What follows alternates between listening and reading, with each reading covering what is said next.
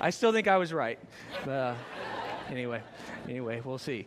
Uh, anybody in here watching the Tour de France? Do I have anybody? Uh, a couple, okay, a couple people are with me. Okay. Just if you don't, fascinating sport. I think it's like the most fascinating sport that sporting event there is. So if you have Versus and you have cable, click it on and, and watch it. So anyway, let's pray and then we'll get into our message time. The Tour de France part had nothing to do with our message. I, was, I just threw that in extra, okay? Let's pray. Hey, God, we're going to dig into your word, and we just uh, know and believe that there's something that you want each of us to uh, learn from it. You have this incredible way through your Holy Spirit to take truths from your word and uh, search our hearts and show us areas where we need to work on, where we need to grow, where we need to stretch. And so we ask for you to do that today. I just want to be the mouthpiece, and uh, may, may you provide the conviction and maybe walk out of here and uh, be better people and closer to you. In Christ's name, amen. All right, give me a show of hands of people who would say, consider themselves to be a runner. Do we have any runners in here? Okay, loud and proud. Okay, some runners. All right, good. All right, how many people have uh, run a 5K before? All right, good deal. All right, half marathon. All right, few less. Marathon. How many people have done marathon? Okay, very good. All right. A lot of runners in the house. All right, I did a little research. There's a guy in Greece named, I'm going to butch his name, uh, Yiannis Kouros of Greece. He holds the record. He ran uh, for running the longest distance without sleeping, 456 miles in four days without sleeping. Uh, that's some serious running. He, he went on, he was running 1,000 miles. So after 456, he took a nap. So I, I guess he probably, probably deserved that. But um, I, am not a runner. I do enjoy doing some cycling, but I just I, I do not like to run. Kind of find it monotonous and just can't get into it. But all of us are runners in a spiritual sense, and that's what we're going to talk about today. We're going to look spend two weeks on the story of Jonah, and uh, when it comes to spiritual things, I believe all of us run. All of us either have run or are running or maybe will be running. But spiritually, there's just something about us where we run from God at times in our lives.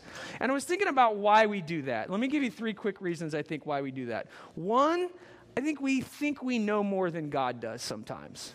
That we look at our situation and we believe, you know, this is the way that I would do it, God. You know, I, I'm the one, it's my life. I would think I would have a vested interest in this and should know what's going on.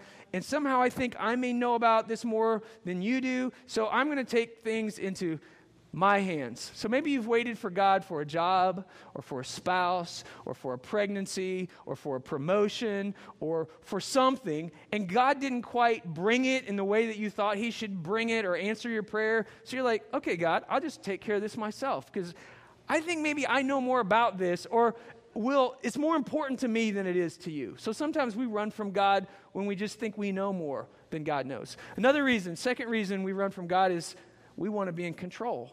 Mean, we like to be in control. As, as, Americans, it's kind of our thing. You know, the American dream is you go out and you get a job where you can make an income stream to, you know, have a house and a car or a couple cars and have kids, and then you get health insurance. Heaven forbid that anything would happen to your health, you can get that taken care of. You get car insurance, so if anything happens to your car, it can get taken care of.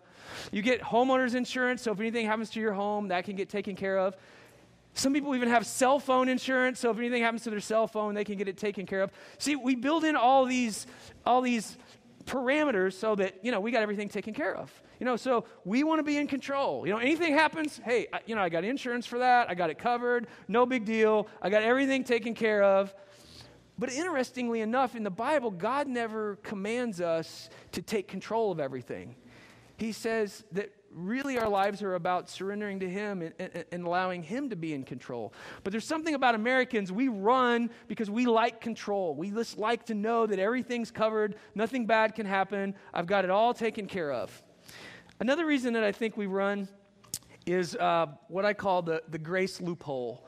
Everyone at some point thinks that they've found out the grace loophole. And when they figure it out, they're like, oh, wow. Like maybe no one's really thought of this. And the grace loophole is basically when, when you read in God's word that God will forgive you of your past sins, your present sins, and your future sins. And then all of a sudden you're kind of thinking, so you're like, but I really want to go out with the guys tonight, but I know I'm not. But, you know, there's a loophole. If I go ahead and go out with the guys or go ahead and do, go to spring break and with them or go ahead and do this or go ahead and pursue what I want to pursue, God has already promised that He's going to forgive me. So there's like a gigantic loophole that I've just figured out. So now I have the freedom to go do whatever I want to do, and God's going to take care of it, and then I'll just be sorry later, right? So when we do that, we run from God. We, we think, oh, well, we're smart. We've got this figured out. God didn't think about the loophole. God's already figured out the loophole. So we're all runners. We've all run. Either we are running or we have run. So the next two weeks, we're going to look at the story of Jonah. So if you have a Bible with you, would you, would you try to find the book of Jonah? I, I kind of say that. I shouldn't, I shouldn't say it that way. But Jonah is a, a small book in the Old Testament, so I'll give you some time to find through it. We'll also have the scripture passages on the screen. But today we're going to look at the story of Jonah, chapter 1. And we all know the story of Jonah we learned when we were a little kid that Jonah got swallowed by a giant fish, right? So today we're going to look at what happened before that. We're going to save the fish part for later. And if you didn't know that, Jonah, Jonah got swallowed by a big fish. I kind of ruined the whole story for you. But anyway, that's next week. This week we're going to talk about the pre fish eating part, all right? So we're going to jump into Jonah's story. And if we think of ourselves as runners, some people are like running from God totally. And, and, maybe, you know, maybe you're here today and maybe you don't even know if you believe the Bible, you believe in this whole God thing, Jesus' son dying on the cross. Maybe you're here today because somebody invited you, maybe they promised you lunch, maybe the person you're sitting beside is really cute and so you came. But but but there are people that are just running from God. Like I don't want anything to do with God. I'm running as far away as I can. There are other people that say, "Well, I, I we believe all the, the right things, but, but maybe there's an area in our lives where we don't really like want to turn it over to God. A, a part of our life, something that God may ask us to do, something that God may ask us to stop doing a relationship that we shouldn't be involved in, a habit that we have. And we're not really ready to like surrender that over to God. So we kind of like hide that small part of it. So we wouldn't say we're all out running from God, but in reality, we are kind of running from God because we don't want to totally turn all of our life and surrender everything to Him. We want to keep a part of it to ourselves. So we run. Spiritually, we run. Just like we're going to see in the story of Jonah, we run. And, and I'm going to tell you the main point of what we're going to see in the story of Jonah, and it's the whole point of this message. And so if you miss anything else, don't miss this one point. So if you're texting or trying to figure out what you're doing for lunch or not paying attention, just give me like 15 seconds here. And then you can say, when someone asks you what the sermon was about, at least you'll know this part, okay? So here's what we're going to see in the story of Jonah you can run from God, but you can't outrun God. You can run from God, you can go any direction, you can run, run, run, run, run, but you can never, ever, ever outrun God. That's what we're going to see in the story of Jonah. So we're going to pick it up here in Jonah chapter 1. And we see Jonah chapter 1, verse 1. It says, The word of the Lord came to Jonah, son of Amittai. Now, Jonah was a prophet. And in the Old Testament, prophets were kind of like the mouthpiece of God. So they didn't, they didn't have a Bible. They couldn't go out and have a Bible or read a Bible like you and I can now. This is before Jesus uh, came to earth and died on the cross. This is Old Testament times. God used prophets to be the mouthpiece for him. Okay, so verse 2 this is Jonah talk. He, God talked to the prophet. So God says to Jonah, Go to the great city of Nineveh and preach against it because of its wickedness, because its wickedness has come up before me. So God gave Jonah, who was a prophet, an assignment, and that assignment was something that he didn't want to do. Now, sometimes we get assignments from God that we don't want to do, or God asks us to do things that we don't want to do. So Jonah gets asked to do something, and he doesn't want to do it. So we're going to see what he does. So he's asked to go to the city of Nineveh. And Nineveh is a city about 500 miles away. It used to be under Assyrian control, and it was about it was northeast of where Jonah was living. And if you're a history buff and you want to find more about the wickedness that was going on in Nineveh, you can go to the book of Nahum in the Old Testament. It talks a little bit more about what was going on in uh, Nineveh, but there was all these wicked things going on. I don't know. So whatever you think like is a wicked city, you know, Las Vegas, I don't know, LA. I mean, you pick your own wicked city, and you know that can be like your wicked city, all right? But for Jonah, the biggest issue for him wasn't what was going on there, but it was who the people were. The, he was Jewish, and the people there were not Jewish, they were Gentiles. So now think of it in what is that group of people, and hopefully, you know, we're we're not like biased or racial or stereotypical people, but you, you, know when there's two groups of people that just don't really get along or see eye to eye, and that was the Jews and the Gentiles. So not only was he supposed to go to the city of Nineveh, but the Jews didn't really like the Gentiles, so it was the kind of people that were even in the city. And so Jonah gets this assignment from God, and he's like, he's not really wanting to do it. He's just not into it. All right, so verse 3 But Jonah ran away from the Lord and headed to Tarshish. So basically, he didn't listen to God. He uh, disobeyed God and did something completely different. He went down to Joppa where he found a ship bound for that port, and after paying the fare, he went ahead and sailed for Tarshish to flee from the Lord. That was his motive, to get as far away from as possible from God, to run from God, because he didn't want to do what God wanted him to do. Now, Tarshish city of Tarshish is now the modern day Spain and would have been about 2,500 miles to the west of Joppa, where he was sailing from. And at this time in the history of mankind, this was the farthest known western point of the world that you could get, okay? So this is like us going to Antarctica or the other side of the world or, you know, whatever that phrase is. However, you would get as far away as you could possibly get that is what Jonah is doing. He is basically going as far as he possibly can from God that, that maybe, you know, God's going to forget about this or maybe God's not in Tarshish or, uh, you know, I don't know what, he, what he's thinking. So he gets on a boat to hide. But what he finds out is that he can run from God, but he can never outrun God. So before we go on more in the story, though, I, I think there are mistakes that I, I want to point out that when we run from God that all of us make. Either we've made them before, or we will make them, or we are making them. Let me share these three with you. First mistake whenever you run from God, you lose your moral compass. So, what you think is right or what you think is correct, whenever you run from God, that just gets all whacked out. Like, so if you've ever looked at a compass that's broken, it's supposed to be pointing north, but when it doesn't point north, then like it, it doesn't really it's, it's not really helpful. I, am kind of real big on the whenever i look at a map i like north to be up. My wife thinks that's a little anal but sometimes i'll find maps and like north is pointing to the right. And i was like what, what is this? So you, you know because north always points up.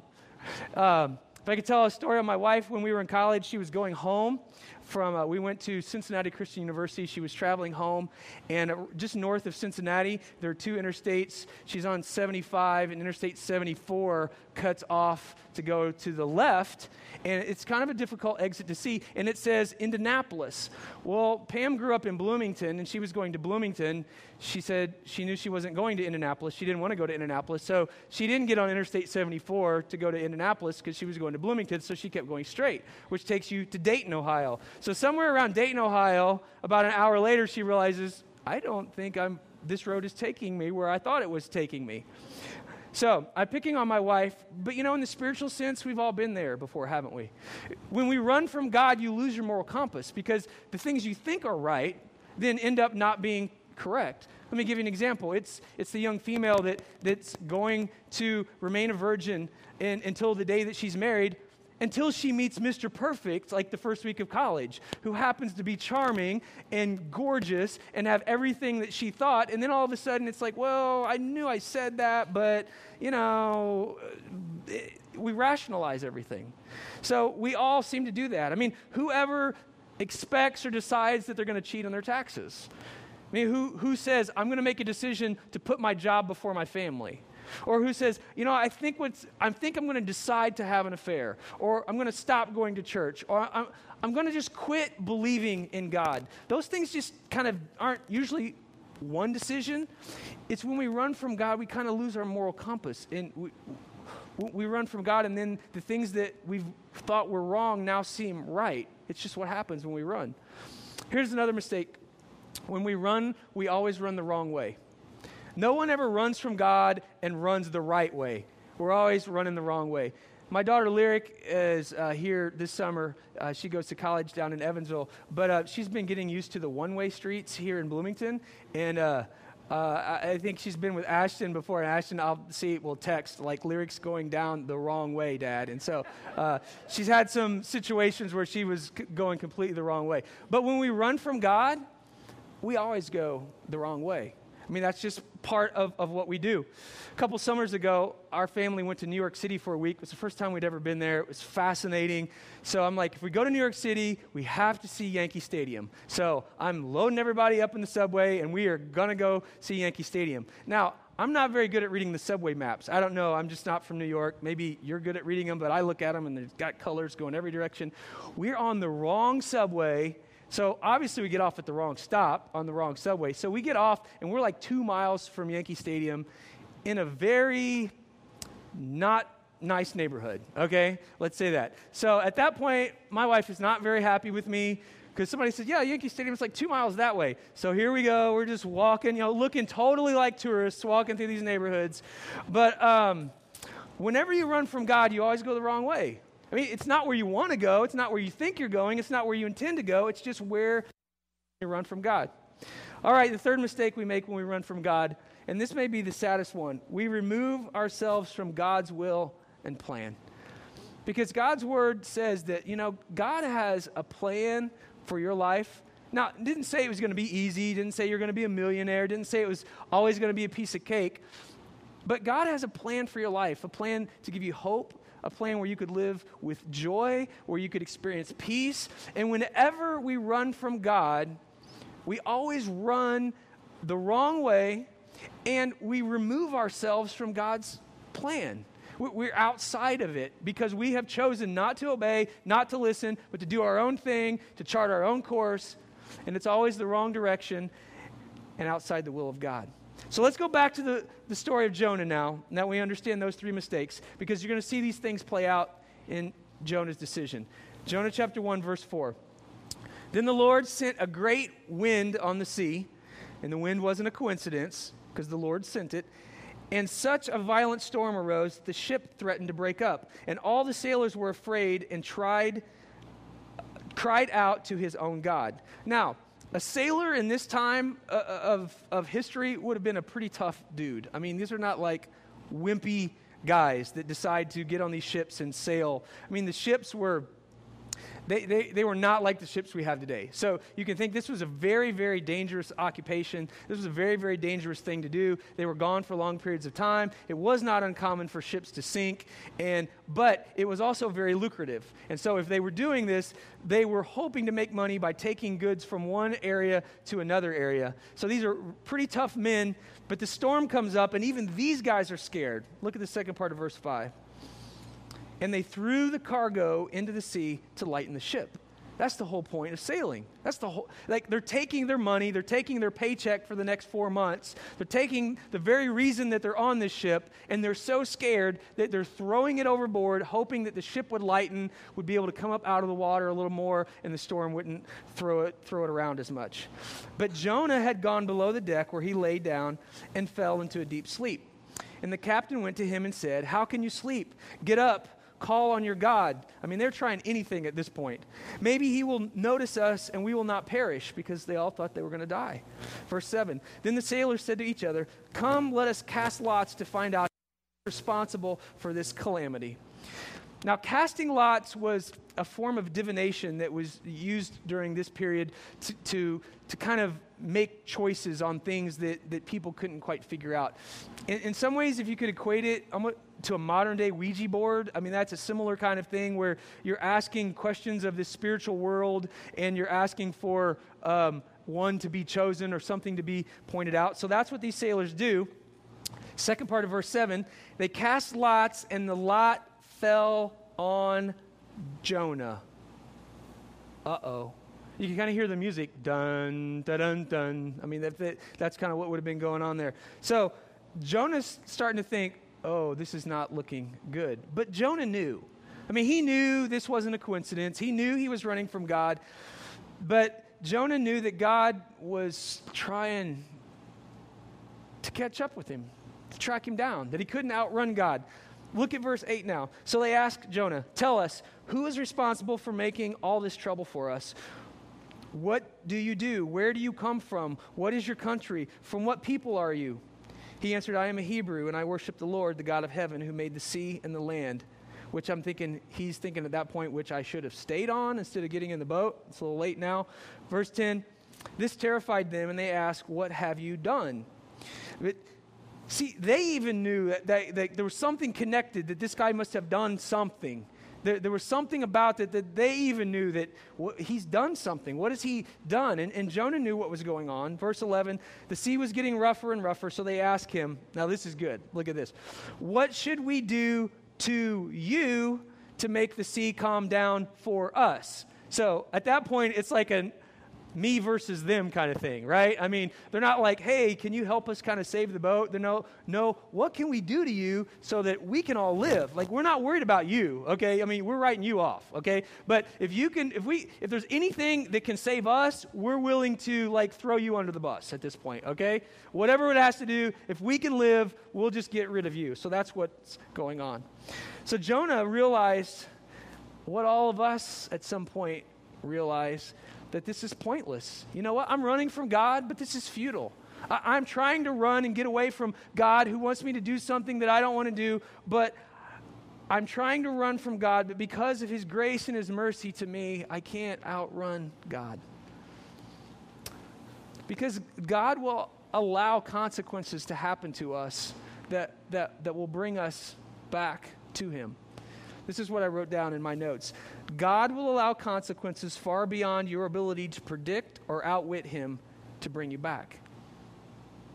Now, God does that because of His love for us, because He cares for us that much. It's not that He just wants to chase us, it's not that, that, that you know, it's like a game to Him, because He cares so much for us that He's willing to be there and, and wait for us.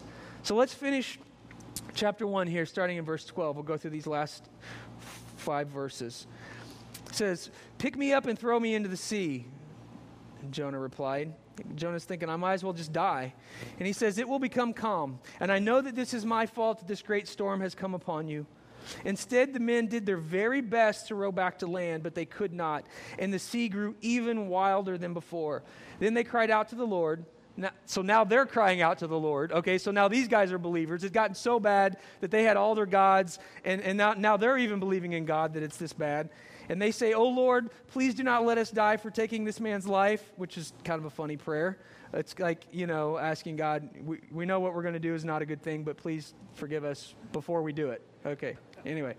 Uh, do not hold us accountable for killing an innocent man, for you, O Lord, have done as you pleased. Verse 15. Then they took Jonah and threw him overboard, and the raging sea grew calm. I mean, imagine what that was like for a second. That, that, that all this is going on. They think they're going to die. They take Jonah, they throw him overboard, and then shh, there's a hush.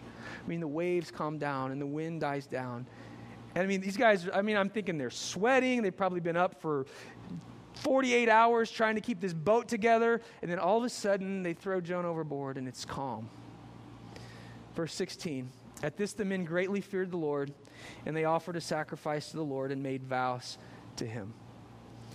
So at that point, also, Jonah remembered a very valuable lesson that when you run from God, God doesn't chase you, God waits for you and he realized, you know, I'm trying to get as far away from, my, from God as I can. And I'm realizing that I can't outrun God, but I also realize that God isn't chasing me. God is just waiting for me. He's waiting for me to quit running. Do you know why God sent the storm? Do you know why God allowed those things to happen? It was because of his love for Jonah. It was because of his love for the people in Nineveh. And God does the very same thing in our lives. Do you know why God allows difficult situations in our lives? Marriages that unravel, financial hardships, maybe you're alienated from one of your children, maybe your prayers seemingly go unanswered. God is not trying to pay you back, God is trying to bring you back. God allows things to happen in our lives to, to realize that we can never outrun God, that He is always there waiting for us. No matter where we go, no matter how we try, no matter how fast we run, that God will still be there. One of my favorite movies is uh, Forrest Gump. And I know it's kind of an old movie and kind of shows my age, but uh, my son Keaton. Uh, recorded on TNT when it was on a couple weeks ago, and we were watching it, and we were just laughing and laughing. I mean, I just love all the great things in that movie. And you know, there's a theme in the movie with Forrest where he's running. I mean, as a child, he runs, and he's got the braces on, and the, the, the bullies in the neighborhood are chasing him on bikes, and his braces come off. Then he goes to the University of Alabama, and he just can run a football like nobody has ever seen before. And then later in the movie, he's, he's an adult and um, he's with Jenny and he gets chased again by the same kids, and now they're, they're grown and down the driveway. And, and then there's that point in the movie where he just decides to run. He doesn't really know why. He just runs. And remember, he runs, and all these crazy things happen. The guy with the T-shirt um, that have a nice day, and he gets some mud on it. And well, anyway, if you've seen the movie, you understand that. But but at the very end of the movie, there's that great scene where they're like out in the desert. I don't know if it's in Arizona, New Mexico, or whatever. And like all these people are now following him, thinking he's like some kind of guru that has all this wisdom you know, maybe even a religious leader or something, and he, he's just running. He doesn't know why he's running. But I love the end of it, how, how it ends and when he stops. And so we're going to take a quick, we're going to show that clip. This is just the final part. Watch and listen. My mom always said, you got to put the past behind you before you can move on. And I think that's what my running was all about. I had run for three years, two months, 14 days, and 16 hours.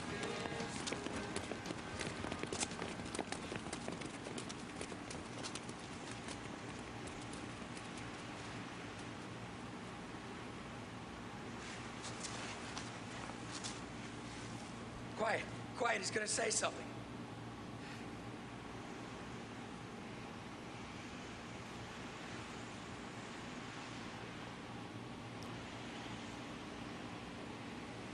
I'm pretty tired. I think I'll go home now.